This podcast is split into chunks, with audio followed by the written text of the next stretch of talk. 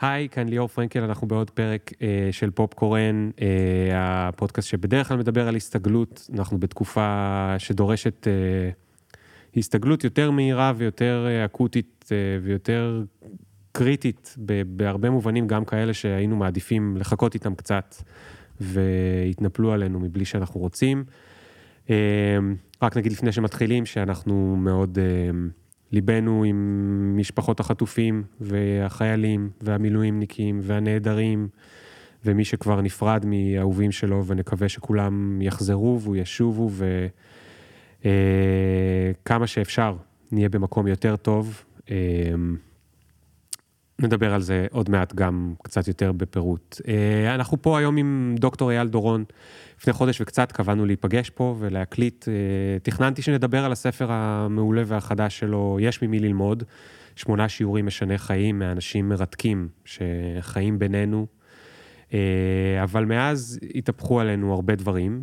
כל כך הרבה דברים קרו, אני מרגיש כאילו עברה שנה בחודש הזה. אז אנחנו ננצל את ההזדמנות שלנו לדבר אה, ולשמוע, אני גם ארצה לשמוע איך אייל מנתח את המצב, מה הוא חושב שאפשר אולי לעשות אחרת, או איך לחשוב אחרת, או לראות אחרת, בזכות הנקודת מבט הייחודית שלו והחשיבה היצירתית שלו. אני כן אציג ברגע, אם מישהו במקרה לא מכיר, דוקטור אייל דורון הוא חוקר ומפתח חשיבה יצירתית, הוא מומחה לאסטרטגיה יצירתית ולניהול בעולם חוסר ודאות, אה, שזה מה שאנחנו חיים בו. הוא מוביל תהליכים של חשיבה יצירתית בחברות ומנהלים בארץ ובעולם, הוא בראש הקורס Creativity in Action בבית הספר להכשרת מנהלים באוניברסיטת רייכמן, מחבר אב המכר להמציא מחדש, הורות וחינוך המאה ה-21, והחיים בלונה פארק, וכאמור האחרון, אה, יש ממי ללמוד, ואני בטוח שזה לא האחרון בעצם, זה האחרון כרגע. אמ, אנחנו ניתן למוזיקה שתי שניות רק כדי להתאפס, ונתחיל בעוד שנייה.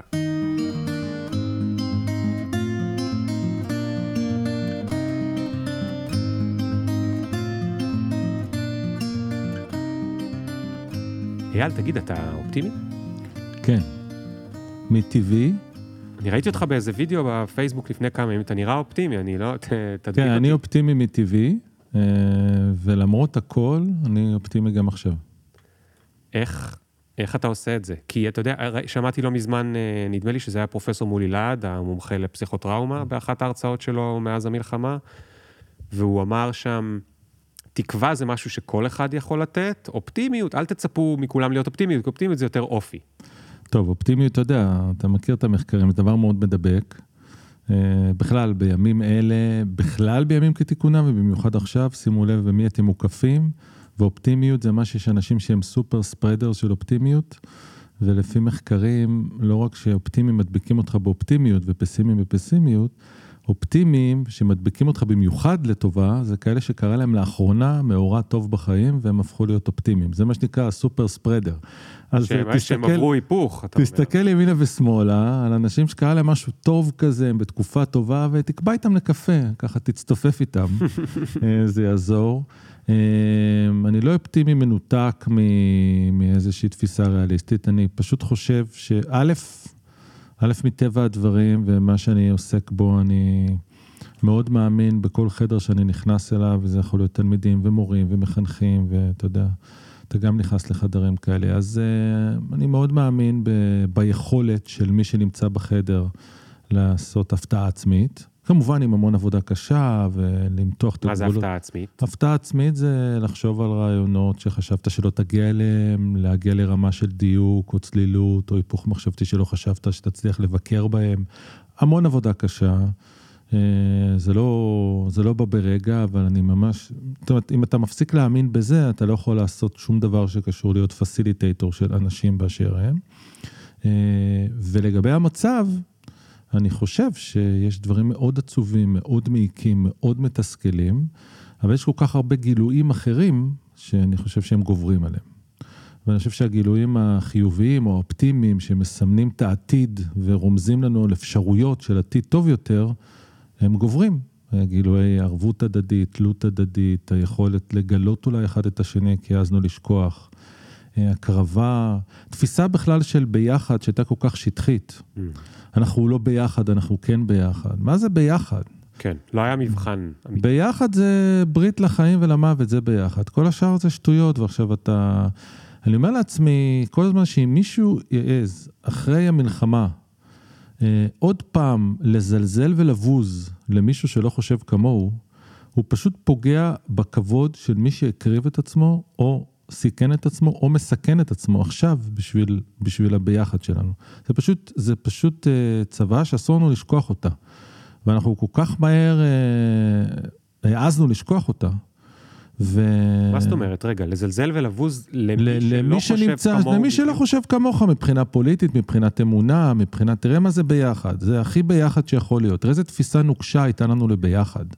שאם מישהו לא חושב כמוני ולא נראה כמוני ולא מתפלל לאותם דברים ולא מאמין באותם דברים, הוא לא ביחד איתי. Mm, והנה, אנחנו עכשיו נאבקים על הסיפור. המלחמה על הבית היא לא רק מלחמה פיזית, היא מלחמה רוחנית, היא מלחמה סיפורית, היא מלחמה נרטיבית, ואנחנו, יש לנו איזה אינסטינקט הישרדותי, שאנחנו מבינים שאנחנו לא צריכים רק להילחם, אנחנו גם צריכים להילחם על מטרה משותפת, ו, וזה מפ, מפיח בי הרבה מאוד אופטימיות, כי, אתה, כי גם יש התגייסות וגם יש הבנה כן. שבלי זה לא נוכל לאורך זמן בוודאי, וזה קורה. אתה יודע, יש אה, אה, דוקטור אה, עודד מבורך כתב ספר יפהפה, שנקרא מלחמת הקולות היריבים. והוא מתעסק בחרדות, וב... וב... הוא מטפל, אני מכיר אותו אישית, והספר שלו זה על איך אנחנו כל הזמן, יש בתוכנו קולות יריבים שהם בקונפליקטים, ואנחנו צריכים להבין למה זה לא רק בסדר, אלא איך למנף את זה. את ה... ופתאום אתה מדבר על זה, ואני מבין, עם עצמנו הרי אנחנו כל היום עם קולות יריבים. אנחנו רוצים משמעית. לעשות את זה, אבל גם לא רוצים. אנחנו, אנחנו רוצים להתנהג ככה, אבל גם לא רוצים, ואנחנו קמים יום אחד ככה, יום אחד אחרת.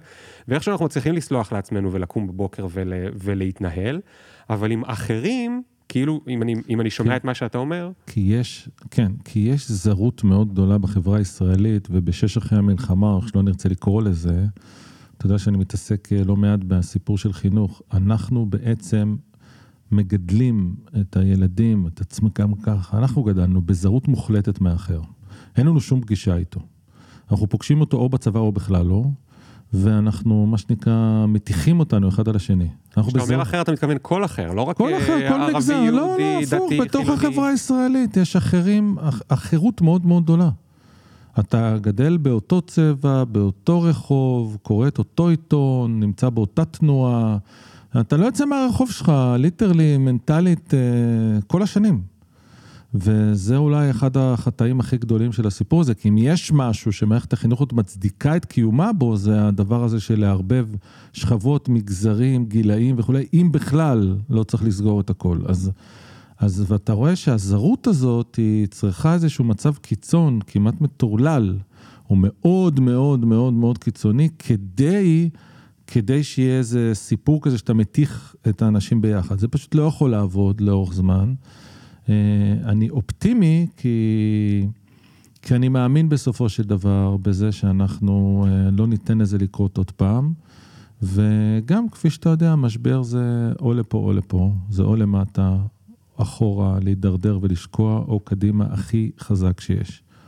וכמו שיש אנשים שיש להם מעשה גבורה, כולנו צריכים להיות קצת גיבורים. אין לנו שום יכולת אחרת, לא להיות אופטימיים, לא לתמוך, לא לעזור, לא לנסות לעשות את מעשה הגבורה היומיומית שלנו.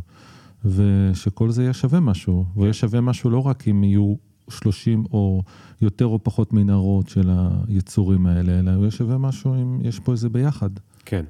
אתה יודע, אתה, אה, בטח עם הספר האחרון, בלי קשר, אתה איש העולם החדש, זאת אומרת, במובן שאתה מעודכן, מכיר את הציידגייסט תמיד הכי עדכני, הכי אחרון, הכי מחודש.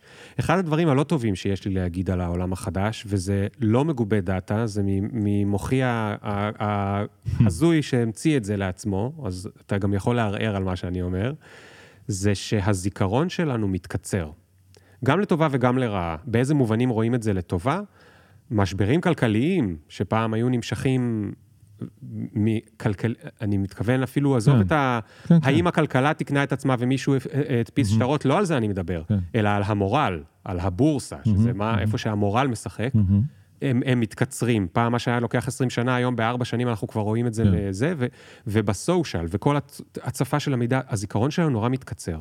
ואתה מדבר על זה שאולי נצליח ל-never again ונצליח זה, ואני אומר, אני נורא, זאת אומרת, למה, אני, אני רוצה רגע להציג את הלא אופטימי, אני נורא מפחד שאנחנו מטומטמים ואנחנו נ, נשכח את הביחד הזה שקורה לנו עכשיו בעוד שלוש שנים. אני חושב שאתה מאוד צודק בהמון דברים שאמרת. קודם כל, האדם הוא יצור חולה שכחה כרונית, זה גם מה שמאפשר לו עקרון ההרגלה, מה שמאפשר לו לשרוד, לטוב ולרע.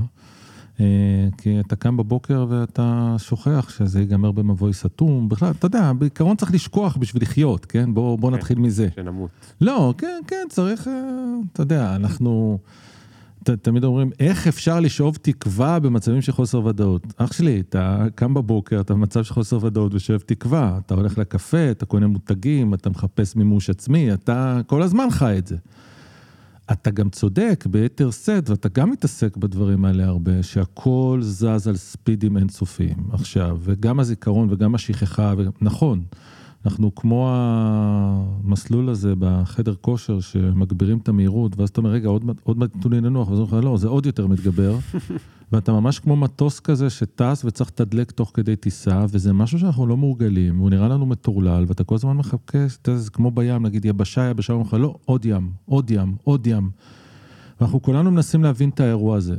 ולכן, אתה יודע, כמו שאתה מדבר עם אנשים ומדבר עם עצמך, אני מדבר איתך ומדבר עם עצמי ומדבר עם אנשים. אני מנסה להילחם כבר עכשיו בשכחה הזאת. Mm, כבר עכשיו אני מנסה לעשות כל מה שאני יכול בשביל שלא נעז לשכוח את הדבר הזה. זאת אומרת, אני... לי יש, אתה יודע, כל אחד עם השליחות שלו. אני, אני בא מבית מאוד מסוכסך פוליטית, אני נכנס ויוצא ב... מסוכסך בכל- פנימית הכוונה? מסוכסך פוליטית, אה, ימין, שמאל, היו לנו כל המפלגות על השולחן. יש חיים, יש מתים, תלוי איזה קולות, אפרופו דיברת על קולות, איזה קולות מדברים איתי, אני רגשית בכל מיני מקומות.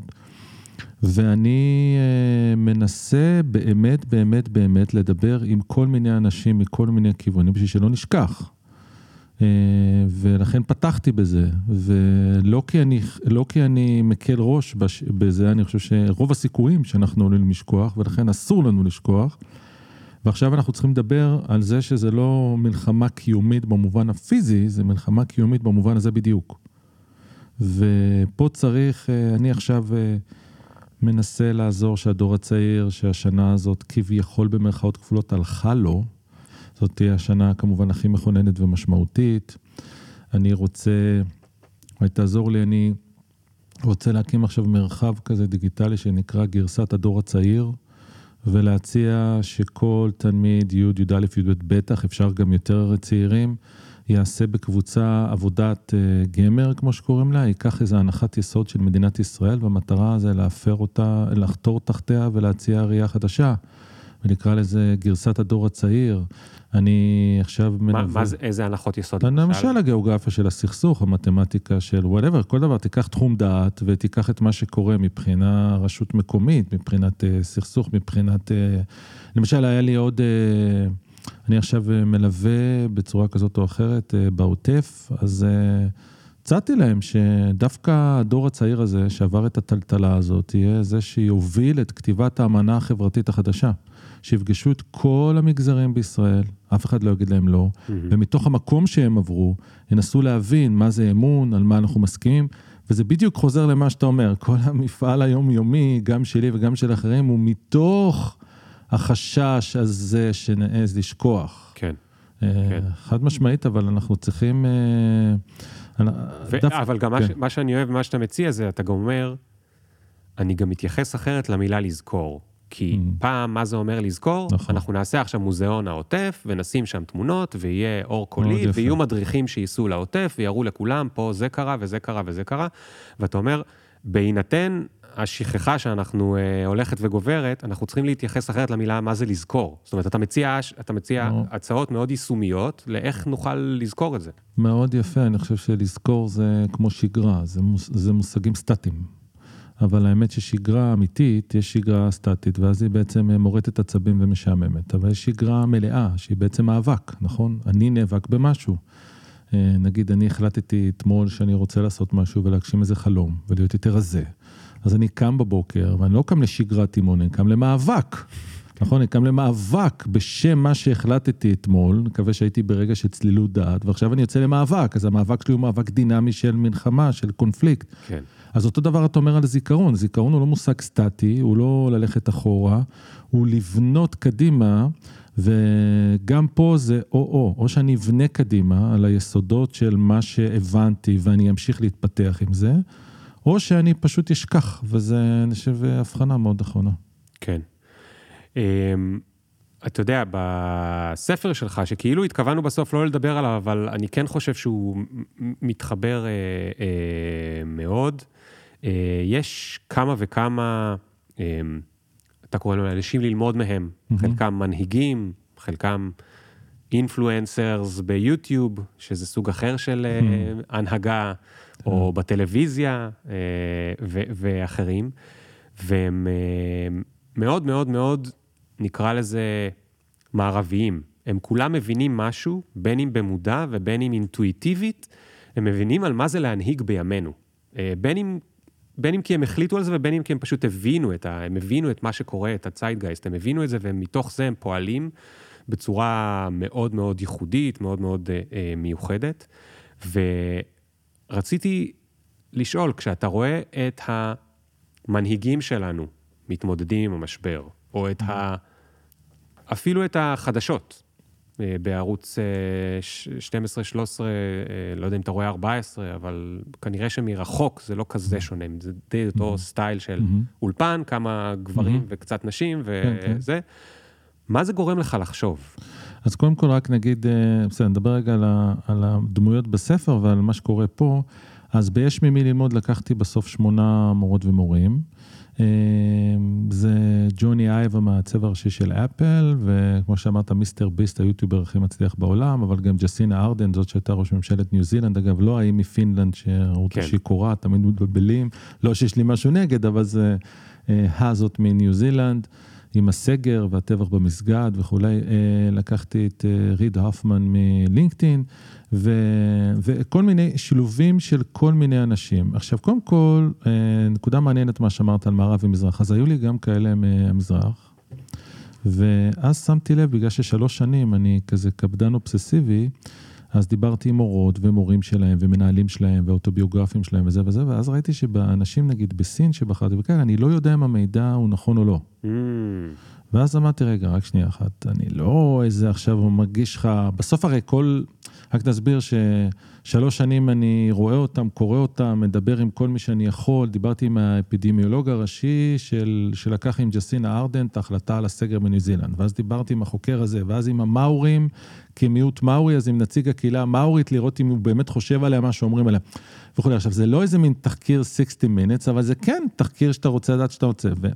ואז זה היה רב הנסתר על הגלוי לפעמים. כן, היו לי אנשים בסין כן. שעקבתי אחריהם, שאני מאוד מאמין שהם עושים דברים חשובים, אבל לא היה לי מספיק חומר, לא היה לי מספיק את מי לשאול, לא הרגשתי שאני מקבל, הכל היה מושלם, מושלם, מושלם, מושלם. דבר אחד. דבר שני, כל מי שלקחתי אותו התחיל או מאפס או ממינוס. אה, וזה לא בגלל שהם כל כך מצליחים, יש בהם איזה... ותכף נדבר על זה, איזה מין שליחות כזאת, לא במובן הציני של המילה. הם צנועים בצורה מוזרה, יחד עם זה מכירים בערכם, הם ראו דברים מאוד מאוד קשים. אתה מדבר על אותם שמונת מורים. השמונה, כן. דברים מאוד קשים, ולא הרגשתי שאף אחד מהם הוא גאון בלתי ניתן לחיקוי. זאת אומרת, לא לקחתי עכשיו אנשים שאין שום ערך חוץ מלהביס את רוחו של הקורא. כן. וגם אה, לקח לי שלוש שנים, שזה באמת הרבה זמן, כי בסוף לא רציתי לגמור כל פרק ב"תהיה חזק, תהיה נועז, תאמין בעצמך וזה, כי אין מה לעשות עם זה, מי כמוך יודע. אז ניסיתי להבין מה, מה לעזאזל באמת הם הבינו שאנחנו לא הבנו באופן קונקרטי, והקונקרטיזציה ב-how to הזה היא מאוד מאוד קשה, ואני שמח שאנשים את זה מבינים. אה, ו... אז כל פרק הוא השיעור משנה החיים שחשבתי שאם מישהו מהם היה מעביר, זה מה שהוא היה מעביר. כן. אפרופו כל תולדות חייו, תבונותיו וזה. עכשיו, אם נסתכל על ה... אז זה מאוד משפיע על החיים, כי אתה שלוש שנים חי עם אנשים.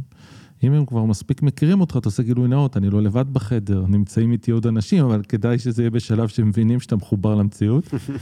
ואתה ממש מפנים אותם ומנהל איתם דיאלוג פנימי ברמות הכי, באמת, באיך אתה יושב בבית קפה, על מה אתה מסתכל, איך אתה פונה לזרים, איזה בני ברית אתה קוראת, איך אתה, איך אתה מתנהל בעולם, ממש כזה, עשיתי לעצמי שיעורי בית ואיזה קורס כזה עם מטלות שהחלטתי שהם נתנו לי, וזה ממש כזה.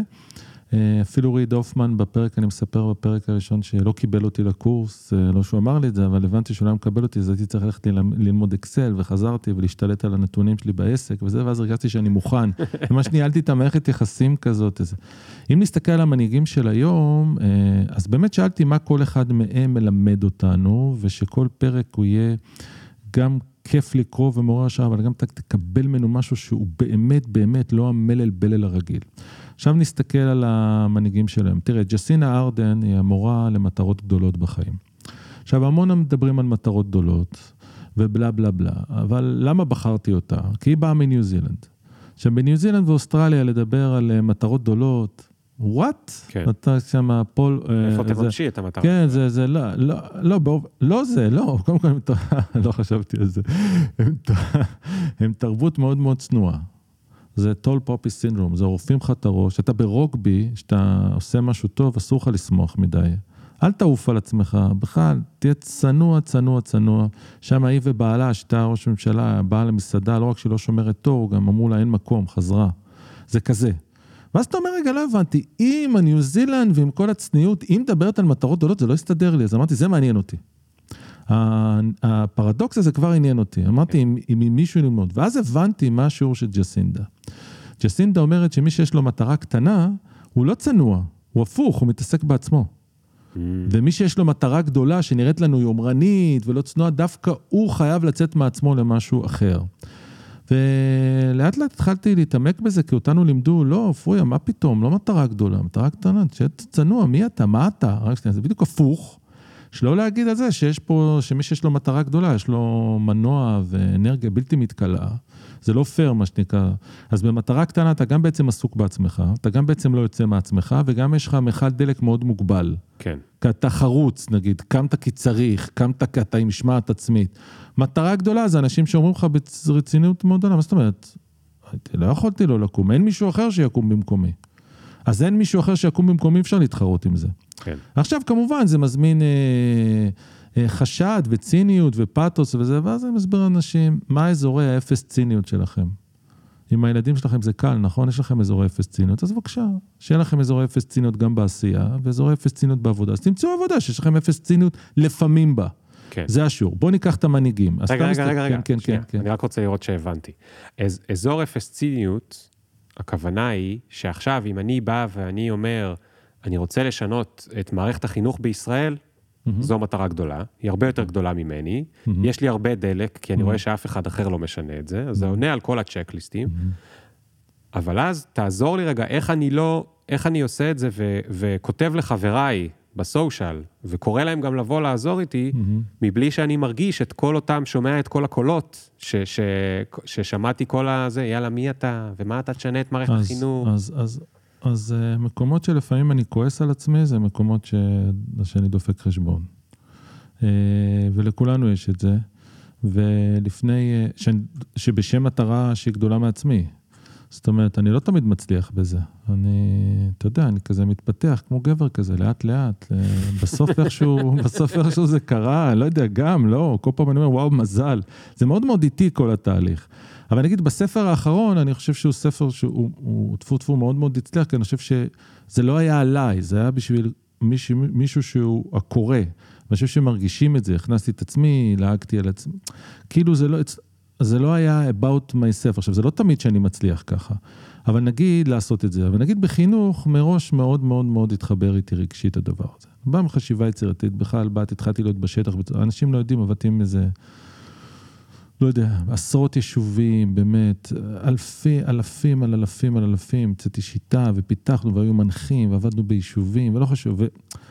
ואתה בא ואתה, ואתה בא ואתה אומר, נגיד, אני זוכר לפני הרבה שנים אמרתי, צריך לעלות עם דחפורים על בתי ספר, לסגור את הסיפור ולהתחיל מחדש. ואז התחילה מהומה. מי אתה, מה אתה, מה אתה יודע, מה אתה זה. עכשיו, דרך אגב, הרבה אנשים שאמרו לי, מי אתה, אחר כך באו להיפגש איתי, וזה, ופה ושם, אמרתי, בוא, בוא, בוא נבטל את השיעורי בית. אז אני, אתה יודע, אני כמו אוהב לעשות, אמרתי, רגע, שיעורי בית, רגע, שיעורי בית. מי חוקר שיעורי בית? הלכתי, אמר, יש שמונה חוקרים בעולם לשיעורי בית, שעשו הרבה שיעורי בית על זה. כן. בין 300 ל-500 מאמרים. הלכתי, דיברתי עם כולם. נסעתי בעולם, השקעתי, עשיתי שיעורי בית בזה. כולם הסבירו לי שביסודי זה 0.0 אחוז השפעה על לימודים, רק נזקים. אגב, זה 0.0 וזה לא, ממש... זה לא נהיה אחד, זה 0.00000, ובזין ח' ט' יש לזה השפעה מאוד שולית, שיש עליה ויכוח מאוד גדול, אני מדבר איתך על חוקרים הכי גדולים בעולם. אז באתי, אמרתי, בוא נעשה מהפכת שיעורי בית. עכשיו, ואז אומר, כן, אז מה הם יעשו? אצל אנשים זה כזה, או שיעורי בית או שהוא מתבטל, או בית ספר או שהוא לא עושה כלום, או שהוא ככה או שהוא ככה, כל כזה מאוד שחור לבן. ואם מה שאתה אומר, אתה, אתה, אתה בודק אותו, אתה, אתה מנסה ל, ל, ל, ל, ל, להסתמך על אנשים, אתה לא... הלכתי, בתשע מדינות לימדתי. הלכתי, פגשתי המון המון אנשים, ואתה לא בא ואתה אומר, אני יש לי את הפתרון האחד והיחיד, mm. אלא כל הזמן חיפשתי, חיפשתי, הלכתי, פגשתי מורות ומורים, וכל המגזרים אגב, זה היה לי מאוד חשוב, למעט צ'רקסים, שסתם לא יצא לי, סתם בדקתי עכשיו את כל הרשימה, זה כל מגזר בישראל. איפה אני, איפה, אפרופו השאלה שלך, שאסור לתת ל... ככה, אתה צריך להקשיב, אבל אסור לתת לקולות לנהל את זה, אם המטרה שלך היא באמת חשובה. אם המטרה שלך היא, אם אתה, אם אתה באמת חי את המטרה ולא את עצמך. כן. וזה מושך אש, לפעמים. אה, שזה ו... אגב לאו דווקא רע, מסתבר בדיעבד. כן, נכון, אבל אתה יודע, לפעמים אתה, אתה יודע, עושים לך איזו תגובה, איזה סרטון מאוד ויראלי, ואז מישהו כותב, יא אידיוט, נכנסת פעם לכיתה בבית ספר, עכשיו אתה כבר איזה 12 שנה בשטח, התנדבת בכל ה... אני לא יודע, אני לא יודע מה להגיד לך, כאילו, אני לא יודע להגיד לך את כמות הזה, ואז אתה אומר, רגע, אבל רגע, אני הייתי שלוש שנים יועץ אה, מכונים ומצטיינים, עבדתי בפריפריות, עבדתי בפה, עבדתי עם נוער בסיכון, עבדתי... ואז אתה אומר, להגיב, לא להגיב, כן. מה לעשות? כן. ויש איזה שלב כזה שאתה אומר... אה, אז אתה אומר, הדרך להתמודד עם כן. הציניות... אפילו עוד לפני שכתבו לך, הרוב, כן. הרוב לא כותבים כי הם מדמיינים כן. את אלה שיכתבו להם, אבל כן. אתה אומר, לפני שכתבת, mm. זה קודם כל אה, לעשות שיעורי בית אולי. זאת אומרת, להיות רציני לגבי זה, כן. אה, באיזשהו שלב לפחות. Mm-hmm. לא יודע אם להיות רציני כמוך, נשמע שאתה רציני מאוד, אבל לא, להיות רציני לגבי עם... המטרה כן. הגדולה שלך, כן. ולדעת שאתה לא מדבר סתם... אה, אה, ללכת ברגליים להבין. ללכת אבל... ברגליים, וגם אם אני לוקח משהו מתחילת השיחה, אז אמרת את זה על אופטימי, אבל אני מרגיש שבדבר הזה זה אותו דבר. להסתובב קצת עם אנשים שהם גם ככה קצת אה, דפוקים דבוקים בצחוק. זאת אומרת שהם גם רוצים מטרות גדולות, והם עם קצת פחות ציניות, וקצת פחות עם ההייטרים שלה. זה, תקשיב, זה הדבר אולי אחד הכי חשובים. זה מה שאתה מדבר עליו הרבה עם ריד הופמן. המון. אתה תוצאה של האנשים שאתה מוקף בהם בעוד חמש-שבע שנים. ותיקחו את זה בדבר הכי פשוט, באמת, המחקרים הם מדהימים, זה אפילו אנשים שסובלים מכאבי גב, אתה אחרי שלושה ארבעה חודשים, תחזיק את הגב שלך, אתה לא זכרת שיש לך כזה, אבל יש לך גב תחתון, ופתאום אתה מרגיש אותו יותר מהרגיל. ואתה יודע את זה בדיאטות, ואתה יודע את זה בתקווה ובאופטימיות, ואני אומר לאנשים עכשיו, במשבר הזה, משבר, מלחמה, אל ת, תקיפו את עצמכם באנשים המאוד מאוד נכונים ותהיו עוד יותר רגישים מאי פעם לדבר הזה. אבל אם, אם נחזור, הכל מתחיל בזה שנגיד נורא טבעי לך להגיד לי, כן, אני אגן על הבן שלי, ולא אכפת לי מה יגידו בנקודה מסוימת שאני מאמין בה. אותו דבר זה יכול להיות לגבי פרויקט שלך, לגבי מיזם שלך, לגבי רעיון שאתה מאמין בו. עכשיו, לא תמיד זה בא טוב. אתה יודע, אני הסתובבתי הרבה מאוד מאוד בארץ, הרבה יותר ממה שיודעים לדעתי, ואני יושב עם מנהלת בית ספר, וזו שיחה שלא יוצאת לי מהראש. ואני אומר לה, איזה בית ספר את? אז היא אומרת לי, אני בית ספר נבחרות. שזה תשובה של כל בית ספר שלישי או רביעי. כל בית ספר הוא בית ספר של קהילה, בית, נבחרות וכו', אם לא ידעת. ואז אני אומר לה, אוקיי, שאלתי אותה, כמה ילדים יש בנבחרות? אז אמרה לי, רק שנייה אחת, סתיוי! זה תמיד כזה צועקים לאיזה מזכירה שתבוא וזה. כמה ילדים יש לנו? 35. טוב, את יכולה לזכור, דרך אגב, לא חשוב. שלוש, כמה זמן? שלוש שנים. טוב, ואז עשיתי את הטעות. שאלתי אותה, אבל כמה תלמידים יש בבית ספר? יש יותר מ-35. יש 618 ראיתי כתוב, באמת 618, כן. ואז עשיתי את הטעות הגדולה. אמרתי לה, תראי, 35 ילדים מתוך 618 ילדים במשך שלוש שנים, זה בית ספר שיש בו נבחרות, זה לא בית ספר נבחרות. זהו. אה, התחיל נאום שעבר לווליום של צעקות, שזה חינוך, שזה לא הייטק פה, שאני לא מבין על מה אני מדבר, שאף אחד לא יחליט לה, שאף אחד לא ימדוד לה, שאף אחד... וזה דברים שנורא נורא נורא מתסכלים אותך, ואני מסוגל בסיטואציה מסוימת להגיד, אני חושב שאת לא רואה להיות מנהלת. וואו, אם זה מה שאת עונה לי. וואו. ואני רוצה להגיד לך שלא אני אחליט, אבל יושבת פה מנהלת מנהל חינוך לידי, שאלת אותה פעם מה היא חושבת? מה אני כלום, עזבי אותי, אני פסיליטייטור פה. מה היא חושבת? היא אומרת, אני לא חייב דין וחשבון לאף אחד. אמרתי לה, מי לא חייב דין וחשבון לאף אחד? הילדים שלנו לא, מי זה לא חייב דין וחשבון לאף אחד? אמרתי לה, אני חייב. דין וחשבון להרבה מאוד אנשים. מה זאת אומרת? אני לא עובד בשביל עצמי, אני לא עובד בחלל ריק. ואתה פוגש את זה לפעמים לצד המון גילויים של כישרון, של ברק, שאני כל הזמן חוזר ואומר, אני בכל המדינות שהייתי לא ראיתי בהכרח אנשי חינוך יותר טובים או פחות טובים. אני כל הזמן אומר את זה. אז אני רק אומר שבעניין הזה שיש לך מישן, וזה גם למדתי מהאנשים האלה בספר, לא יודע, שתמיד שאומרים מישן אז זה נשמע כזה שחוק, לא יודע, שיש לך משהו שאתה הולך עליו, אתה לפעמים, אתה לא רואה בעיניים, ולפעמים אתה לא רואה בעיניים באמת. זאת אומרת, אתה, אתה, אתה לא... זה יכול להגיע, ל... זה יכול להגיע לחיכוכים מסוימים, כן. כי אתה לא בא בשם מה שאתה, אתה באת, עמלת, בדקת, חפרת, דיברת, אתה כל הזמן, זה כל הזמן אני בשטח. אני כל אז עכשיו, במעבר כן. קיצוני, כן, כן. בוא נעבור למנהיגים שלנו. אוקיי, כי על אוקיי. פי לפחות מה שהם אומרים, נשמע שיש להם אחלה מישנס. היה להם קודם, מישן אחד עם המהפכה או השינוי המשטרי המשפטי, עכשיו יש להם מישן אחר, עכשיו אפילו אנחנו רואים שלושה במסיבת עיתונאים ולשלושתם יש גם את אותה חולצה וגם את אותו מישן. מה, אה. מה, מה שם, מה שם לא... כי, כי, תשמע. כי להם אני באמת ציני.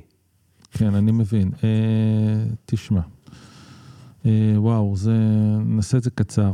תראה, יש לנו זמן. קודם כל, עד לפני המלחמה ומהמלחמה. עד לפני המלחמה הייתה הידרדרות מאוד גדולה בערכים שאנחנו מסכימים עליהם ומטרה שאנחנו מסכימים עליה. אבל מצד שני, היה קרב של ערכים בערכים, ואני רוצה רגע להסביר. אה, אם פעם היה, אין שני צדדים, יש שבעה, אבל לצורך הדיון הפשטני, אם פעם בצד אחד של המפה היה ארץ ישראל השלמה, אמונה וקדושת האדמה וכולי, ובצד השני באופן פשטני מאוד, לא בשנה האחרונה, אלא אחורה, היה שמור לי מקום בברסרי, אני עוד מעט מגיע, אה, שזה לא כוחות. אה, עכשיו יש לך שני צדדים, כנראה יותר, שמאמינים בדברים מאוד, עוד לפני המלחמה, בערכים שהם ערכים קדושים, שלא הייתי מזלזל באף צד. של, אה, אחד קורא לזה חופש הביטוי, דמוקרטיה, הזכות שלי לחיות את חיי, השני קורא לזה גאולת האדמה ואמונה וזה, אבל לפחות זה fight של ערך קדוש בערך קדוש. וברגע ששני ערכים קדושים מתנפצים, קוראים לזה, אה, יש שם קונפליקט מתנגש, שאף אחד לא מוותר. אה, כי כשאתה נלחם על ערך קדוש, אתה לא מתרוקן, אתה מתמלא באנרגיה, וכל הפגנה ממלאת אותך וטוענת אותך להפגנה הבאה. אבל מצד שני, זה קרב אמיתי. כשיש קרב אמיתי, יש גם תקווה ואופטימיות. זה אחד. שתיים, אה, זאת הסתכלות שבי נסחה תקווה למרות כל המו- המועקה, כי אחרי 75 שנה אתה, אתה נלחם על הסיפור. עכשיו אתה... זה אחד. שתיים, יש את הסיפור הזה של אה, ראש הממשלה, ביבי נתניהו, שהפך להיות מוקד הדיון בשלוש, ארבע, חמש שנים האחרונות, תחליט אתה תצהיר של הזמן. אני לא אומר עכשיו נכון או לא נכון, אני רק אומר מבחינה מחשבתית, אה, מדובר במשהו שהוא, מה שנקרא, לוקח לך את הראש והופך לך את החשיבה למצומצמת, גם אם אתה, גם אם אתה צודק לשיטתך, כי אז אתה בא להגיד לי שבתפיסת הסיבה והתוצאה, לכל התוצאה הזאת יש סיבה אחת. אבל זה אף פעם לא סיבה אחת, והחיים הם הרבה יותר מורכבים, ואתה גם לא יכול לבוא ממחנה שטוען שהמציאות היא מורכבת ולרדד לי את הסיבה. אני לא אמרתי נכון או לא נכון, אני רק מסביר. עכשיו, עכשיו אתה, אתה איבדת, אתה יודע, שאתה מאבד, אה, איך אה, גוטמן אומר, ג'ון גוטמן שאומר על זוג, הוא אומר, בני זוג יכולים להסתדר עם כל דבר, שהוא מכניס אותם למעבדת האהבה שלו וזה וכולי. אה, והתלמידים שלו אומרים שהיום בשלוש דקות הם כבר יודעים אה, ב-97 מישהו אחוז יתגרש. לדעת אם מישהו ישרוד או לא ויתגרש. אז אה, זה מוליכות אור ושפת גוף ועיניים, אבל בתכלס, בתכלס, מכל הרגשות שמקודדים, זה בוז, זה בוז, והבוז אחד לשני גומר את הסיפור. ואנחנו הגענו לשם. Mm. לא רק בין שני צדדים, בין הרבה צדדים. וכשאתה מגיע לבוז, אתה גמרת את הסיפור. זה בוז, זה לעג, שלא לדבר, זה הרבה יותר גרוע מחשד או מלכעוס, כי כשאתה כועס יש לך עוד עם מי להיאבק. איך הגענו לשם, זה סיפור שצריך בפני עצמו דיון. והגעת למלחמה, והגעת למלחמה באופן הכי לא נכון, הגעת כמו כל מה שאומרים לארגון מצליח לעשות, עשית הפוך. הגעת בלי מטרה גדולה, בלי ערכים משותפים, בלי אמון, בלי שיתוף מידע, בלי הבנת התלות ההדדית, בלי כלום, בלי כלום, עם אסטרטגיה של משבר למשבר, בלי להבין שהשיבוש יהיה לא ליניארי, הגעת הכי לא טוב שיש. ואתה עכשיו מנסה לתקן את זה. ועכשיו יש את המנהיגים. עכשיו תראה, מה שקרה במדינת ישראל זה בעצם שנראה כרגע שהבחירה היא לא בחירה, היא בחירה בין רע לפחות רע, גרוע לפחות גרוע, וכאילו יש איזושהי תפיסה, השטחה כזאת, שכולם בעצם הם, הם לא המנהיגים, אבל הם, נגיד, אתה עושה מין בחירה רציונלית בין דברים. זה, זה אזור מאוד מאוד מאוד מאוד לא טוב. כי... כולם כי... אתה מתכוון לא, כי בעיני הבוחר, כן, בעיני הבוחר, תשאל אותו, זה יגיד לך, כן, הוא ככה והוא ככה והוא קצת, הוא 20 אחוז כזה ו-50 אחוז כזה ו-70 אחוז מושחת. הוא 20 אחוז מושחת, אבל 70 אחוז מניפולטיבי, זה מין כזה, אפשר גם להגיד אה, למה זה קרה ואיך זה קרה, יש איזה, אתה יודע, ברגע שאתה רואה... אבל מה, הם אמורים להיות אלים יוונים אידיאליים? לא, אבל הם, אמ- לא, ממש לא, אבל הם אמורים, אה, אתה בסוף, בסוף צריך לשאת עיניים עשר דקות ביום אל משהו, לא אמרתי אל מישהו. צריך לשאת עיניים אל משהו, אחרת אתה לא שורד את האירוע. אתה חיים בכלל. ואין ניסיון, אתה דיברת על מסיבת עיתונאים. בסוף מבינים שאתה צריך מטרה גדולה. בסוף העם אמר, אה, לבד לא בא לי, תתחברו מי שכן יכול.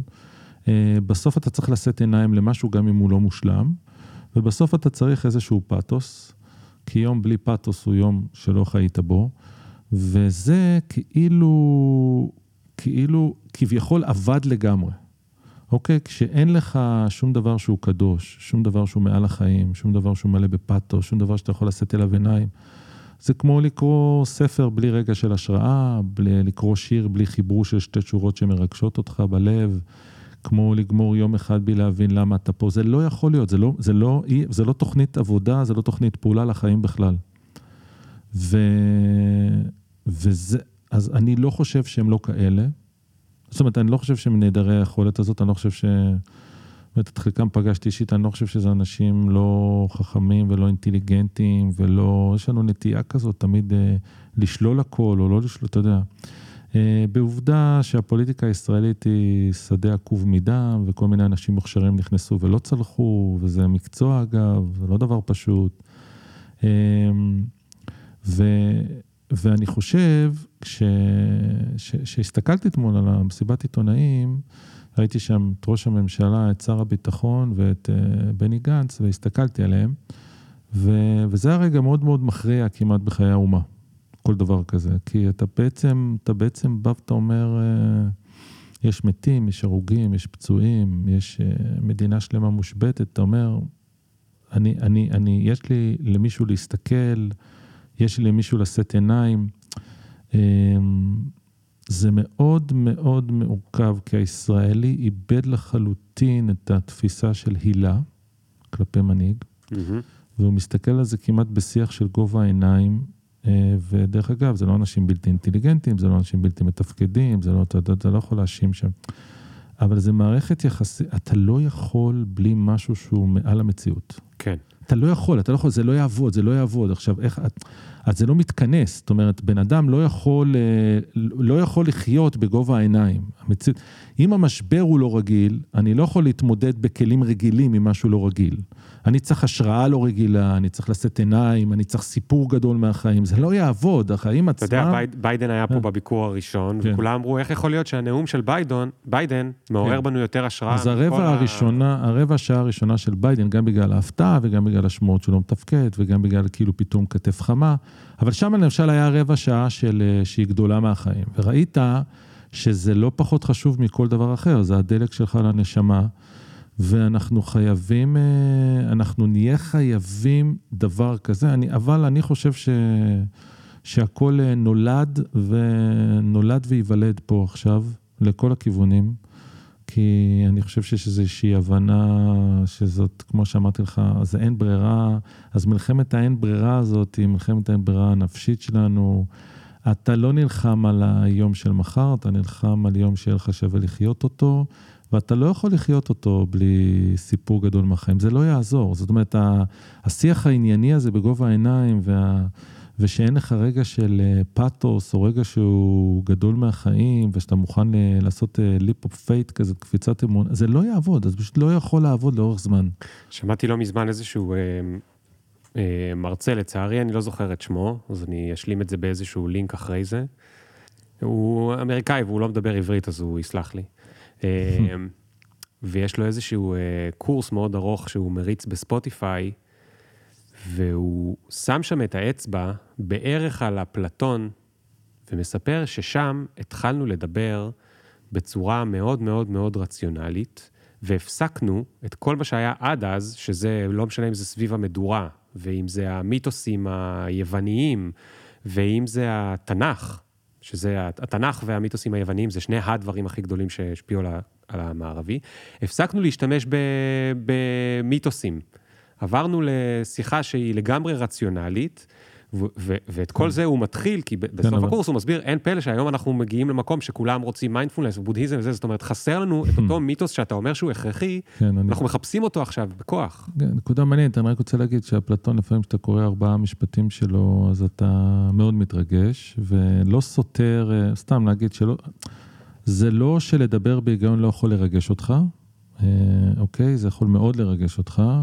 בואנו אריסטו, אפלטון, קאנט כן. וכל האנשים האלה, אתה יכול ממש להתרגש עד צמרמורת, אה, אבל אתה צריך, אתה צריך משהו שהוא... הוא לפני המילים ואחרי המילים, ואתה צריך איזה, כמו, זה כמו שחברה טובה, ארגון טוב, יש לו איזה חזון כזה שהוא כמו שורה בשיר. אתה יודע מה שהקפיטליזם פוגש שירה כשהוא מצליח אה, לעשות איזה מין mission statement כזה, שאתה אומר, וואו, כל השאר זה שאתה, אבל מה? זה בערך כמו להגיד אה, שורה בשיר שאתה לא יכול לחזור עליה, אתה אומר שורה בחזון שאתה לא יכול לחזור עליה, וגם יש לך רגעים כאלה שנותנים לך איזה באמת מזון לנשמה. אני הבנתי גם מהאנשים האלה בספר שהם כולם אובססיביים. אה, העולם נשלט על ידי אובססיביים, הם כולם יש להם איזה הם, אה, שליחות כזאת במובן הכי הכי אמיתי שיש, אה, וזה דבר שאנחנו לא מורגלים בו, ואנחנו חושבים שהוא או לא ראוי, או לא צנוע, או נרקסיסטי, או, או ראוי לבוז, או צריכים להיות ציניים לגביו. ו, ואז, אם יש את זה, אני גם הבנתי ש... כמה קשה אפשר לעבוד. אני חשבתי שאני עובד מאוד קשה. באמת, אני עובד הרבה שעות. וכל פעם ראיתי מה זה נקרא לעבוד קשה. הם גם לא עובדים, אני לא חושב שתקרא לזה. זה כאילו, כאילו אתה מנסה להבין, נגיד, סתם אתן דוגמה, אתה לוקח ג'וני אייב, המעצב הראשי של אפל, ואתה מבין שהוא וסטיב ג'ובס, האלמנתו של סטיב ג'ובס מספרת, שהם ישבו שלושה חודשים בערבים, ודיברו על איך הופכים את הפינות של האייפון החדש שיהיה לפינות עגולות. הם דיברו למה זה לא צריך להיות זוויתי וצריך להיות עגול. ככה שלושה חודשים. עכשיו תדמיין רגע את הסיטואציה, ואתה אומר, רגע, מה, מה, מה, מה, מה קורה מה לכם? מה עשיתם ביום השני? מה, כן, על מה דיברתם שם? שלושה חודשים הם עסקו בלמה זה עגול, אגב, אפרופו כל הפילוסופיות האפשריות, כל השעות... אבל, ואז אתה מסתכל על ג'וני אייב, וג'וני אייב שבאמת עיצב את האייפון ואת האייפד ואת האייפוד ואת האוזניות הלבנות ואת החנויות הלבנות ואת השעון של אפל ומה שאתה לא רוצה, ואת המחשב השקוף, אז הוא בעצם היה טכנופוב, שראה פעם ראשונה מחשב של מק ואמר, מי עומד מאחורי הדבר הזה? הוא לא יודע שאחרי שנים ספורות אחר כך הוא גם יהיה המעצב הראשי של החברה, אבל הוא אמר, פעם ראשונה שאני יושב מול מחשב ולא מפחד. ואז אתה מבין שיש לו מישן, והמישן שלו בחיים זה איך לידד בין בני אדם לטכנולוגיה. וזה מגיע לשיחה על פינות עגולות. כן. אבל השיחה על הפינות העגולות לבד לא מחזיקה, כי כמו שאתה אומר, מה עושים ביום השני, מה עושים בשעה השנייה. אבל אז אתה מבין ש... שיש איזה מין הפרטים הסיזיפיים בשם הדבר הגדול וההפך. אז אה, זה מתח נור, שאנשים נורא מפספסים אותו. ואנשים כל הזמן מדברים, נגיד, אפרופו תחום שהם... רגע, רגע, שנייה, אבל כן, אתה כן. הסברת לי משהו הרגע. כן. הבנתי למה כשהמנהיגים עומדים שם במסיבת עיתונאים, אני לא מאמין להם שיש להם את המישן הגדול.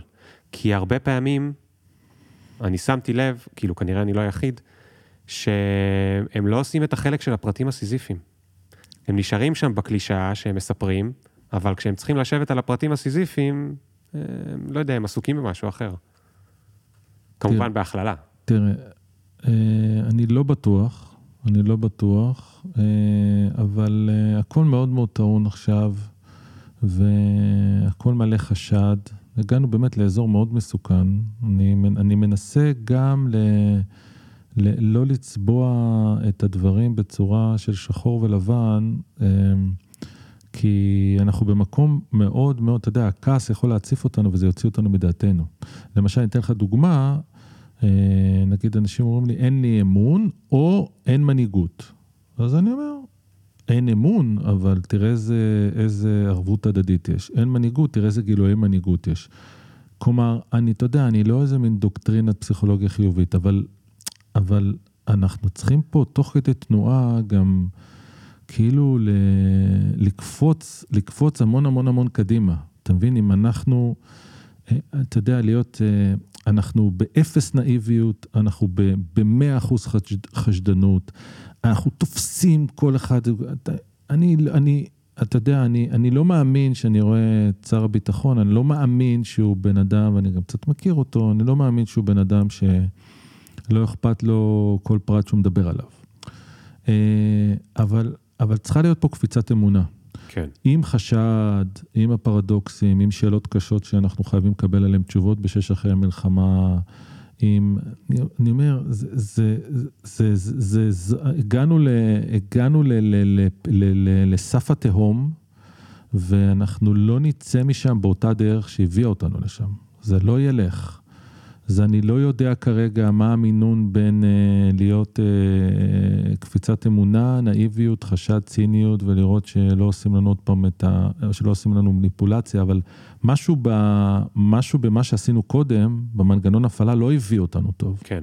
לא הביא אותנו טוב. זה אמרת בהתחלה, בהתחלה, לפני 40 דקות, שאתה מאחל לכל אחד אולי שיהיה לו, אה, איך אמרת את זה, הפתעה אישית?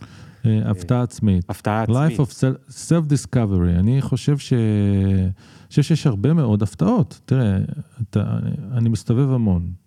אני מדבר בערב עם נשות לוחמים של סיירת, בבוקר עם מפוני העוטף, אחר כך אני הולך לדבר, אתה יודע, עם חבר'ה בתיכון שנתלשו להם כמעט כל החיים, אחר כך אתה נכנס לאיזה חברה שצריכה להקים את עצמה מאפס, והקלישאה של באת לחזק יצאת מחוזק. שמע, משבר זה, משבר קורים המון דברים.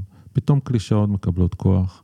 פתאום גיבורים שלא ידעו שהם כאלה נולדים, ופתאום אתה רואה דברים. תגידי, זה לא הפתעה?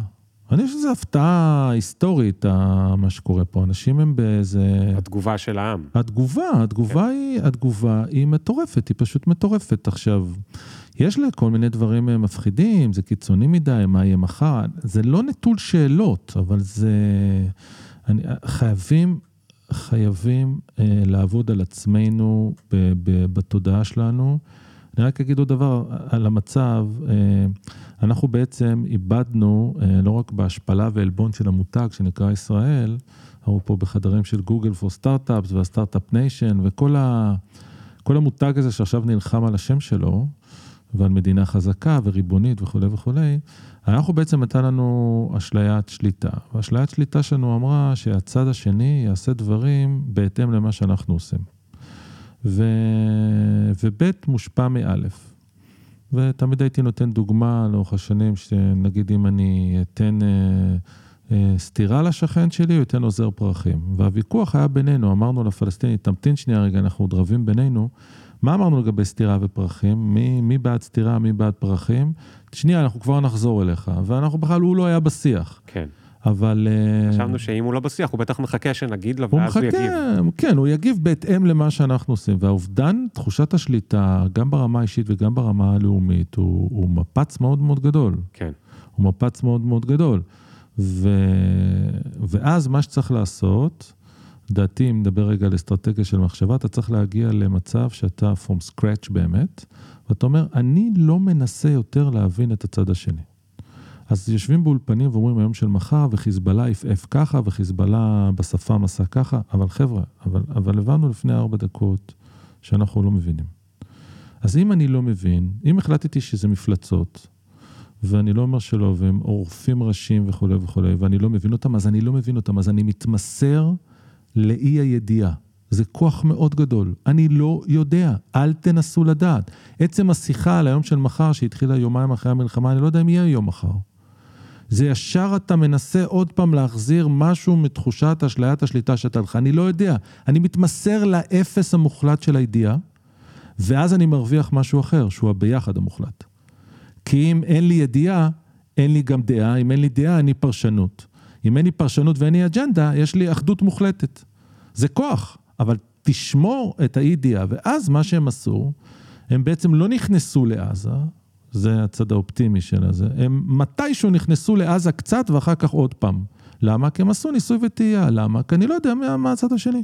כן. זאת אומרת, התמסרתי לאפס, אני חושב ש, שיש משהו ב... ל, ל, להיות שם יותר במקום הזה, אה, של, שחושב שנחזור, אה, מה יהיה, איך יהיה, מי זה האחר, מה זה ביחד. כאילו זה כמו, זה כמו אנשים שיודעים לחשוב יותר, אה, נגיד, יצירתי, כי הם מחזיקים יותר זמן את השאלה ולא מנסים לבוא עם הפתרון. אבל יש, אני רק רוצה להגיד לאנשים שכשהם מרגישים שיש להם שאלה ואין להם תשובות, שיזכרו ששאלה זה דבר מאוד חזק. ולהחזיק שאלה זה כוח. ולא תמיד התשובה היא כוח, לפעמים התשובה היא כוח יותר קטן. ולפעמים להחזיק שאלה זה כוח. וזה משהו שצריך לזכור אותו. ברור שגם לי יש שאלות. כן, אבל... רגע, שנייה, שנייה, יש לי שאלה שאני מחזיק כבר חמש דקות. באומץ רב. אבל אני שמח שהחזקתי אותה, כי הנה, הרווחתי מלהחזיק אותה, כי, כי הגעת לנקודה שאני מאוד אוהב. כל הזמן משגע אותי איך אותה שיחה אותה שיחה באידאה שלה, הייתה אותה שיחה וההתגשמות הפיזית של מה שהיינו מדברים לא הייתה על מלחמה, אלא על עסקים או על כל מיני דברים, אם היינו נפגשים פה באמת וכל זה לא היה קורה, כי אתה מדבר ואני שומע גם את הקריירה שלי בתוכו, ואני שומע את ה... Mm-hmm. כל דבר ש, שאני ו, וחבריי ו, וזה עושים, ו, וזה בסוף מגיע לאותו מקום, הרי גם שם, גם בקריירה, הניסיון לשלוט בדיוק על איך יתפתח הדבר ממש. הבא, או, או יזמות, איך בדיוק יקרה הדבר הזה, ויזם שמנסה לשלוט לשלוט בכל הפינות והוא כל הזמן מתוסכל, כי העולם לא באמת אפשר לשלוט בו, לעומת היזם שהוא קצת יותר מנוסה ואומר, רגע, אני צריך ל- ל- פשוט להמשיך לעשות את מה שאני עושה, ו- ואולי כי, נראה מה יקרה, ואז לך, אני. כי לך, אני חושב, יותר טבעי עם הרבה אחרים, או לפחות אתה, מה שנקרא, השלכת את עצמך לאירוע הזה, של יזמות במובן הרחב, זה לחיות כל הזמן ניגודים וסתירות, ולהבין שאם אין לנו ניגוד פנימי אחד לפחות, לא התחלנו לחשוב, ואם אה, אין לנו סתירה פנימית אחת לפחות, לא התחלנו לזוז. ויזמות היא בעצם מפגש אה, עם חוסר ודאות במצב קיצוני. אז עכשיו, זה לא אומר שאין שם ודאות. יש ודאות, אי ידיעה זה ודאות, התחלה מאפס זה ודאות, ביחד שאתה מרוויח בזכות זה זה ודאות, יש פה הרבה מאוד ודאות. עכשיו, זה חד חד משמעי מאוד קשור לכל הדיונים שעושים לפעמים שמדברים עם ניהול ומנהיגות וזה, וזה נשמע מין בלבלה, אה, הנה, הנה הבלבלה בפרצוף שלך, הנה, בבקשה, הנה, תראה מה קורה כשאין לך ארון, אה, אה, ארון קודש של ערכים משותפים, שאין לך מטרה גדולה, שאין לך פוקוס, שאתה משחית את הזמן שלך. תראה מה קורה, הרי אתה מכיר את זה מכל הספרים, תראה מה קורה, תסתכל לאן זה מגיע. זה לא שאתה מפסיד כסף, זה שאתה עוד שנייה לא היית מתקיים. כן. ואני חושב אבל שגם בן אדם שמקשיב לנו, אה, צריך לקחת את זה גם ברמה האינדיבידואלית שלו, והמשפחתית שלו, ואז צריך, אה, למרות המשבר ובזכות המשבר, זה, זה או מאוד מאוד לקפוץ עם זה, או ללכת אחורה, ואני רוצה להגיד לך משהו שהיה לי כזה רגשי, אה, דיברתי עם תלמידי תיכון מאחד הקיבוצים המפונים, ושאלתי אותם, מה אתם הכי רוצים עכשיו? ואמרו לי, אנחנו רוצים לחזור לקיבוץ. אמרתי להם, אני יכול, יכול לחבר אתכם למה שצריך, תגידו, יש לכם כל מה שאתם רוצים. אמרו, אנחנו רוצים חזרה לקיבוץ, מה אתם רוצים לעשות? מוצאים לרפת ולשדות ולקיבוץ, ואנחנו גם אה, שבוע שעבר, אל תגיד, אבל חצי יום היינו שם. הם רוצים את החיים שלהם חזרה. רוצים הביתה. הם רוצים הביתה, אבל uh, הם לא יקבלו את החיים שלהם כמו שהם היו חזרה. וה, והציווי שלנו הוא לאפשר להם עתיד שהם לא היו זוכים לו ללא המשבר הזה. כי זה או לקבל את זה קדימה, או לחזור כביכול הביתה ובעצם הטראומה תצוף. ואני חושב שבגלל זה, בגלל שאנחנו לא לבד, וכל אחד מאותת לשני אם יהיה פה מחר, אז אנחנו צריכים גם לצאת מעצמנו ומהתחת של עצמנו ולהיות קצת גם קצת גיבורים ולזוז, כי אנחנו לא זזים רק בשביל עצמנו. כן. אנחנו מסתכלים אחד על השני ומוודאים שאנחנו מתקדמים. כן. זה, זה, יש פה איזה, זה יש פה איזה תפקיד, נכון. זה כאילו, זה, זה לא רק בשם עצמך, אתה, אתה מסמן גם לאחרים. ו, ומאותת לאחרים. זה כאילו, ת, תזכרו את זה, זה כמו, זה לאותת אחד לשני. אני חושב שזה מדבק. נותן גם הרבה כוח. זה מדבק. אוקיי, אז הנה עכשיו השאלה, שחיכיתי איתה והחזקתי אותה, ואני אתקדם אליה בשפתך. דמיין שיש לנו עכשיו, יושבים איתנו פה בחדר, אה, שמונת החבר'ה מהספר שלך, והם לא צריכים כולם לענות, אתה יכול לבחור את מי שאתה רוצה, אחד או שניים או זה. וקראנו להם, אמרנו להם אה, שעת ייעוץ. במסתכם זה יוצא איזה מיליון וחצי דולר של כל החבר'ה האלה. אמרנו להם שעת ייעוץ עלינו, השגנו, כן. השגנו תרומה. מה אתם מהמקום המאוד קטן ואינטיבי ומאוד שונה שלכם, אולי יש לכם ל... להגיד לנו כדי לפתוח לנו את הראש, או כדי כן, לחשוב בעיה. על הדברים אחרת. אין בעיה. אז מתוך השמונה בספר, אה, אופרה ווינפרי הייתה אומרת לנו, אה, אופרה ווינפרי, רק אני מזכיר, אני יודע שיודעים, אבל אה, גם נאנסה על ידי שלושה קרובי משפחה, גם הריון מחוץ לרחם, הורים נוטשים, סבתה התעללה בת זוב דם. באמת, אני יכול להמשיך ולהמשיך, קרוב משפחה מכר לצהובון את כל תולדות חייה, היא ברחה, מוסד, ילדה שחורה, באמת, היא עברה... ושאלו אותה איך היא נהייתה אופרה ווינפרי, והיא פיתחה על זה מודל שלם, והיא אמרה, הדבר הראשון שעשיתי, זה הבנתי שלגבי העבר שלי, שום דבר לא היה יכול להיות אחרת. אז אמרו לה, אבל איך סלחת לכל ה... להורים שלך שלא שמרו עלייך ולכל מה שקרה? אמרה, לא סלחתי ולעולם לא אסלח. היא גם לא סלחה לעולם לאימא שלה. לעולם, גם על ערש דווי. לא סלחתי ולעולם לא אסלח. הבנתי ששום דבר לא יכול להיות אחרת. וברגע שאתה מפסיק להיות מסוכסך עם העבר שלך, בשאלה מה היה קורה אם, ומנסה לשנות אותו אחורה, אתה מרוויח אותו בתור כוח על קדימה בחיים. ולכן למשל, היא המראיינת הכי אמפתית, היא אומרת אי פעם, מכיוון שהיא מבינה, היא באה עם שריטות חיים. ואם אנחנו רוצים להפוך את העבר שלנו במדינה לכל מה שעברנו, אנחנו צריכים להפסיק, וזה מה שהולך לקרות בשש אחרי המלחמה, לצערי הרב, לא להתעסק במה שקרה, כי מה שקרה אי אפשר לשנות, אלא רק לקחת אותו בתור כוח על בונה קדימה. זה מה שאופרה הייתה אומרת. והיא הייתה מזהירה אותנו, כי אנחנו, כל הגוש קטיף וההסכמים ולא, והמחאה והממשלה וההפקרות, יש פה הרבה דברים נכונים, אבל אם אנחנו נתעסק במה היה קורה אילו בעבר, אנחנו לא נרוויח את העבר בתור כוח. זאת אופרה. אוקיי. היא חד משמעית הייתה אומרת את זה. אתה רוצה עוד אחד מהם? כן, אני, אה. אני רק אעשה בינתיים סגווי אה, קטן, אולי זה גם יעלה לה, אני לא יודע מי אתה הולך להגיד, אבל לפחות על אופרה, שוויקטור פרנקל מצווה לנו או מייעץ לנו להגיד, תעזבו את הלמה, תתרכזו בלמה, נכון? Mm-hmm. הרבה מאוד. שאולי זה לא רק, אני לא אסלח ואני לא, אס... היא אומרת, אני לא סולחת ואני לא אסלח, ואני מבין את זה, אבל זה לא רק זה, אלא זה גם... אולי פחות להתעסק בלמה זה קרה, למה זה קרה, לנסות להבין כאילו שאנחנו יודעים הכל, כאילו שיש לנו תמונה של 360, כאילו שאנחנו יכולים לנתח עד זוב דם בדיוק אה, אה, מה זה, ו, ואולי זה חשוב משפטית, מוסרית וכולי, אבל מבחינת המוטיבציה והכוח שלנו, יותר חשוב זה הלמה. למה כל זה? למה כן, אנחנו בשם, צריכים לקום בבוקר ולהתאמץ? בשם מי ובשם מה, נכון. אה, נכון.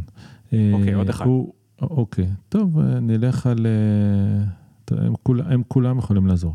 ניקח את מיסטר ביסט, היוטיובר הכי מצליח בעולם. ההוא שנראה כמו השכן ההוא ממול, ואני אוהב אותו בתור מורה, כי הוא לא כזה הכי יפה, הכי מדהים, איך אתה אומר, דווקא הוא, זאת אומרת, הוא סבבה, אבל אתה אומר, הוא הכי מצליח בעולם, אז uh, בטוח שיש שם איזה משהו זה.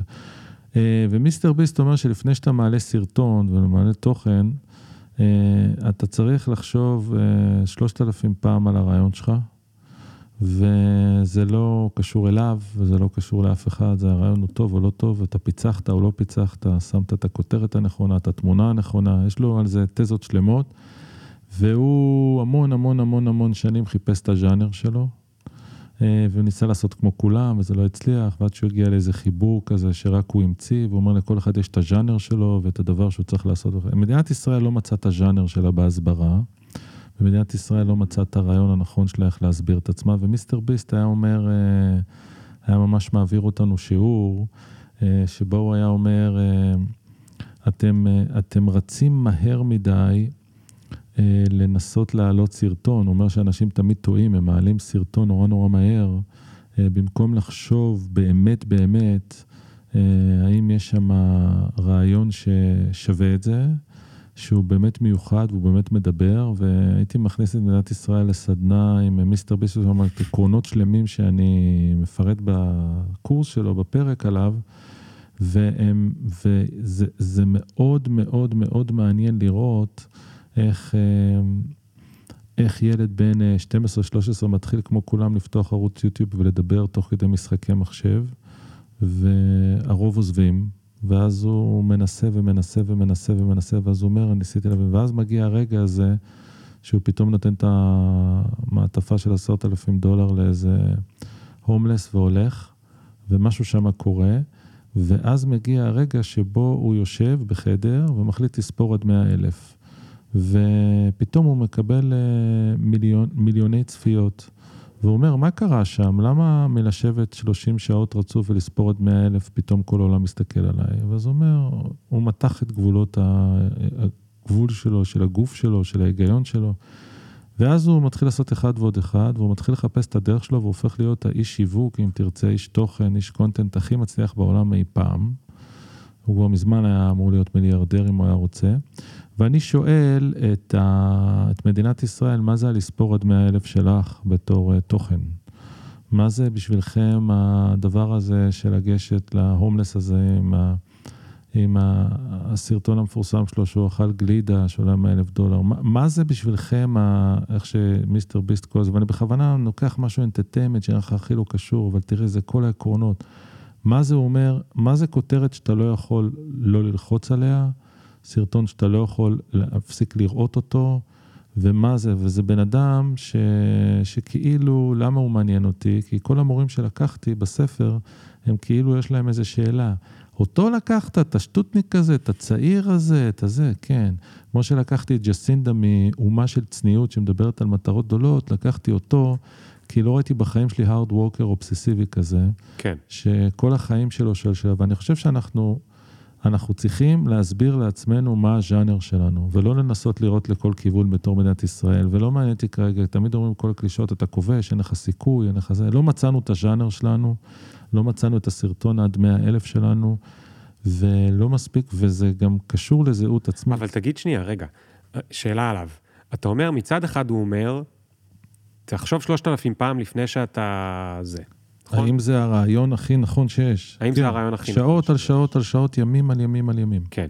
מצד שני, הוא העלה אין ספור סרטונים כדי למצוא את הקול שלו. זאת אומרת, לא רק שהוא עשה, אתה יודע, היית mm-hmm. בסטארט-אפיסט, היו קוראים לזה A-B testing, זה לא רק mm-hmm. זה, אלא זה גם, אני אומר את זה בתור מישהו שנגיד יש לו פודקאסט ו- כן. וכותב קצת, עד שאתה לא מפרסם את זה, אתה לא מקבל את הפידבק חזרה, ואתה לא, ועוד נכון. לפני הפידבק, עד שאתה לא מפרסם את זה, אתה לא הולך לישון בלילה ואתה אומר, זה הייתי אני או שזה היה זיוף, נכון, זה היה נכון, מישהו אחר, הנה, ואתה לא מוצא את הקול נכון, שלך. נכון, אבל uh, למשל, רק מה שאתה אומר עכשיו, מיסטר ביסט הוא בן אדם uh, אובססיבי לדאטה, והוא יושב עם החברים שלו, שהוא חשב, הוא הרי אמר שעד שהוא לא מצא חברים שאובססיביים כמוהו, חשבו שהוא משוגע ופסיכופת.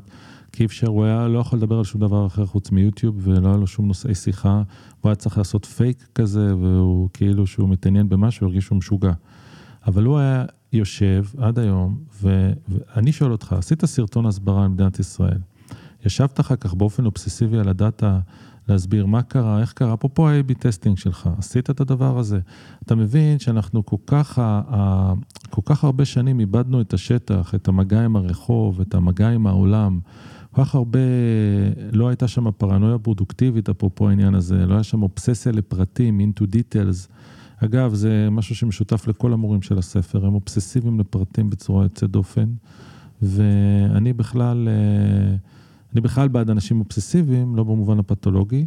אז אם אופרה ווינפרי הייתה אומרת לנו אה, לשים את העבר מאחורה כדי להיבנות, לא לסלוח, להיבנות ממנו, ואם אה, מיסטר ביסט היה אומר לנו לחפש את הז'אנר ואת הסיפור שלנו ואת הדאטה שלנו ולהיות מאוד מאוד מאוד, זה, הוא גם כל הזמן אומר שברגע, כמו שאתה תיארת את התהליך שלך, ברגע שאתה יורד מאוד לפרטים ולדאטה ולהבנה, אתה גם מבין משהו על עצמך ואתה מדייק את הז'אנר שלך, כי אתה במצב אה, בלתי רגיל ואתה מנסה במונחים קלאסיים לעשות יחסי ציבור או מיתוג למשהו שהוא, התנאי פתיחה שלו הם מעוותים ומשוגעים ומטורפים. אתה לא תצליח. אתה לא תצליח כי תמיד תבוא התמונה שתנצח אותך, כי אתה צריך לה... יש כמו אומרים, הבן אדם הליניארי מנסה לנצח במגרש שאחרים הגדירו, והבן אדם הלא ליניארי מנסה, ממציא את המגרש. לא המצאנו את המגרש של ההסברה, לא המצאנו את המגרש החדש של המיתוג. אני בכלל לא יודע אם זה סרטונים, אני בכלל לא יודע אם זה רשתות חברתיות, אני בכלל לא יודע מהו, אבל לא המצאנו את המגרש. זה, אני לא יודע אם זה מיצ... המיצגים האלה, אני לא יודע מה זה, אבל לא המצאנו את המגרש. אנחנו משחקים במגרש שבו תמיד נפסיד. כן. ומיסטר ביסט אומר לנו, תמציאו מגרש חדש, אתם במגרש הזה תמיד תפסידו. ותבינו את זה, ולפעמים צריכים אנשים צעירים, שהם פשוט לא מדברים מילים גדולות, אבל הם עושים דברים גדולים, זה פשוט ההבדל, כן. אה, כדי ללמוד את זה. אתה יודע, אה, גם מישהו שהיה רוצה מחר להיות המיסטר ביסט העתידי, הוא היה בא והיה אומר, אייל, זה לא פייר, אה, מיסטר ביסט, כל סרטון שהוא מוציא, יש לו ישר מיליון viewers, הוא יכול לקבל דאטה ולהשתפר. בהתחלה הוא עבד נורא קשה, אבל למדינת ישראל אין את התירוץ הזה, יש לה את כל ה viewers. היא יכולה לעשות כמה A-B testing שהיא רוצה ולהשתפר מהר מאוד. מדינת ישראל אה, יש לה הרבה מאוד כישרון, אבל היא מנסה, היא לא מוותר... צריכים, אפרופו מה שדיברנו על לוותר לא לדעת, אתה לא, אתה לא, אתה צריך גם פה להתחיל לחשוב מאפס. וזה זמן לחשוב מאפס, זה לא ילך, במונחים הרגילים אין לך שום סיכוי. אין לך שום סיכוי. אתה צריך לחשוב אחרת לגמרי. ההסברה והמיתוג, אתה לעולם תנסה למזער נזקים ולעולם תפסיד. אתה יכול להגיד לי שאתה רוצה לא להפסיד בנוקאוט, אלא להפסיד בנקודות. אבל אתה לא תנצח שם אף פעם, אף פעם, אף פעם לא תנצח. אגב, עוד מורה בספר שמדבר על זה, ריד הייסטינגס, כמובן, מנטפליקס, של הקורס שלו קוראים, לא לנצח בנקודות אלא בנוקאוט, היה שואל מה הנוקאוט שלנו פה. Hmm. ותמיד יש לך נוקאוט, ואתה לא מצאת אותו. ואני מזכיר לך ש... שתמיד אומרים לו, נגיד, נאום המעלית, נאום המעלית. אז מאיפה זה בא? יש איזה כל מיני אגדות, אבל נגיד אתה עולה במעלית של שבע קומות, אני אהיה איתך לארט 12 קומות, נגיד בניין גדול שיהיה לך זמן, נגיד, בסדר, ובאמצע גם עצרנו בקומה שלוש. ואני שואל אותך, במה אתה הכי טוב בעולם, במה אתה הכי מעולה בעולם, במה אתה, מדינת ישראל וכולי וכולי. ויש לך נסיעת מעלית אחת להסביר לי. חצי דקה. כן, ואז הוא אמר, איך בחצי דקה נטפליקס היא נטפליקס, שיש לי את בלוקבאסטר. ואז אה, מה תגיד לי? אז בדרך כלל, אתה יודע, אתה אומר, יש לנו את האנשים הכי טובים, יש... זה לא, זה לא, זה לא הוּק, נכון? המעלית תיגמר, זה לא... ואז הוא אמר, טוב, אז אנחנו הראשונים שנביא לך את ה-DVD ל mailbox, ואנחנו הראשונים שלא ניתן לך קנסות, ואנחנו הראשונים שנעשה לך Unlimited, 19.90, תיקח כמה שאתה רוצה. ואז הוא אמר, זה לא מספיק, זה יחזיק שתי קומות. אנחנו גם הראשונים שנעשה סטרימינג, שש שנים לפני כולם. לא מספיק, אנחנו גם הראשונים שנפיק בעצמנו. אנחנו גם לא רק נפיק בעצמנו, ניתן לך binge. מה binge? ריד, אתה משוגע? אמרו לו. כבר שמנו שליש מהתקציב, אתה נותן להם את זה בלילה? כן, בלילה. למה? כי הצורה... היא יותר חשובה כדי לעשות הבדל, הפורמט שאתה נותן. ואחר כך אנחנו אה, נעודד ונקנה במיליארדים כדי שאנשים, פתאום זה הגיוני להם לשמוע בקוריאנית או ביפנית או בעברית סדרות. זה כל הזמן זה, ואז אתה שואל את עצמך, אוקיי, בוא תחפש את הנוקאוט שלך. מה הנוקאוט שלך? מה, מה, מה, מה, ה-DVD שלך על ה mailbox? מה האין קנסות? מה ה binge שלך? דבר במונחים כאלה. כשאתה מדבר במונחים כאלה, זה נורא נורא תובעני. כי אתה אומר, רגע, לא הבנתי, מה זאת אומרת הכי מעולה? רוב האנשים אומרים, רגע, אני לא הכי מעולה בשום דבר. אתה יודע, אומר, טוב, בסדר, הכי מעולה ברחוב, אפשר? לא, טוב, הכי מעולה בקומה. בוא, בוא נתחיל ממשהו. אה, אז, מי, אז ריד הייסטינגס מאוד מאוד מאוד היה מתעקש איתנו על אה, נאום מעלית של ישראל ב-30 שניות. Mm. ב-30 שניות. וזה תמיד נראה בהתחלה בלתי אפשרי, כי אתה רוצה להראות את הסדרות, יש את הסרט הזה של 47 דקות, ואתה רוצה ש... לפרק אותם נפשית ולהושיב אותם, ואני לא אומר שלא, כן, זה באמת זה זוועות, אבל בסוף, אתה רואה, דיברת על זה שזה מתכתב עם עולם העבודה והניהול והארגון, תראה כמה כל הדברים שלנו מתכתבים, בסופו של דבר, אני צריך להבין מה ה... מה הנוקאוט שלי, מה זה שאני מסביר לך, ואתה אומר, אה, binge וואו, הבנתי. אה, אתה מוסר לי משהו שלא הגיוני למסור לי אותו.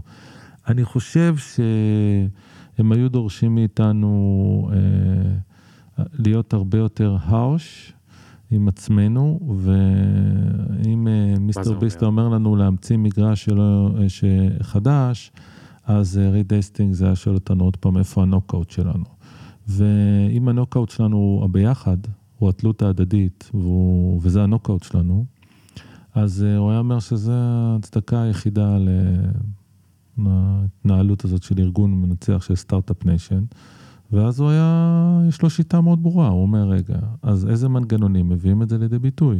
זה פשוט מאוד פשוט, הוא כן. אמר, אז אה, אצלו הוא לא רואה בעיניים, הוא החליט שהכי טובים יעבדו, ועשה מנגנונים שהכי טובים יעבדו, ואנחנו מכירים את כל הדבר הזה של התרבות הארגונית שלו. אז איזה תרבות ארגונית אתה עושה פה כמדינה, שגורמת לזה שאין סיכוי, אם נחזור למה שאמרת לי על שכחה, אין סיכוי שלא נהיה ביחד. למשל, לא יכול להיות שאני עד כיתה י"ב לא אכיר ואלמד עם לפחות ארבעה מגזרים שונים. אין מצב, הנה, הנה תרבות ארגונית חדשה. כי אם נסתכל על זה כמו ריד הייסטינג, זה אומר, לא אכפת לי הכוונות שלכם, ולא אכפת לי מה תגידו לעצמכם, מה קורה ביום-יום. כן. מה קורה ביום-יום. זה כמו, אתה יודע, אז אז הוא היה מדבר על התרבות הארגונית ועל המנגנונים שלה ביחד, שנורא ברור איך מערבבים בין אנשים, איך אתה לא יכול לגמור, אה, אתה לא יכול לעלות לחטיבת ביניים בלי שהוכחת עבודה עם מגזרים, אתה לא יכול לגמור, לא לקבל תעודת בגרות בלי שהתנדבת לשלושה מקומות שמעולם לא היית בהם במרחק גיאוגרפי מסוים. אתה יודע, הוא היה, כן. הוא היה עושה את זה אינסטרומנטלי, אבל עם כל החיוך של הדבר הזה, מה שנקרא צרי דסטינג, הוא, הוא מראש לא מסתמך על הזיכרון שלנו. תשמע, יש בזה הרבה מאוד, אה, הרבה מאוד רעיונות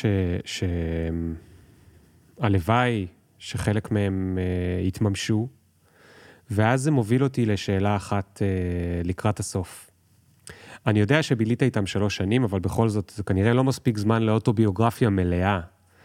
אבל אולי, אולי, אולי במקרה, לחלקם או לכולם, יש דברים משותפים ש...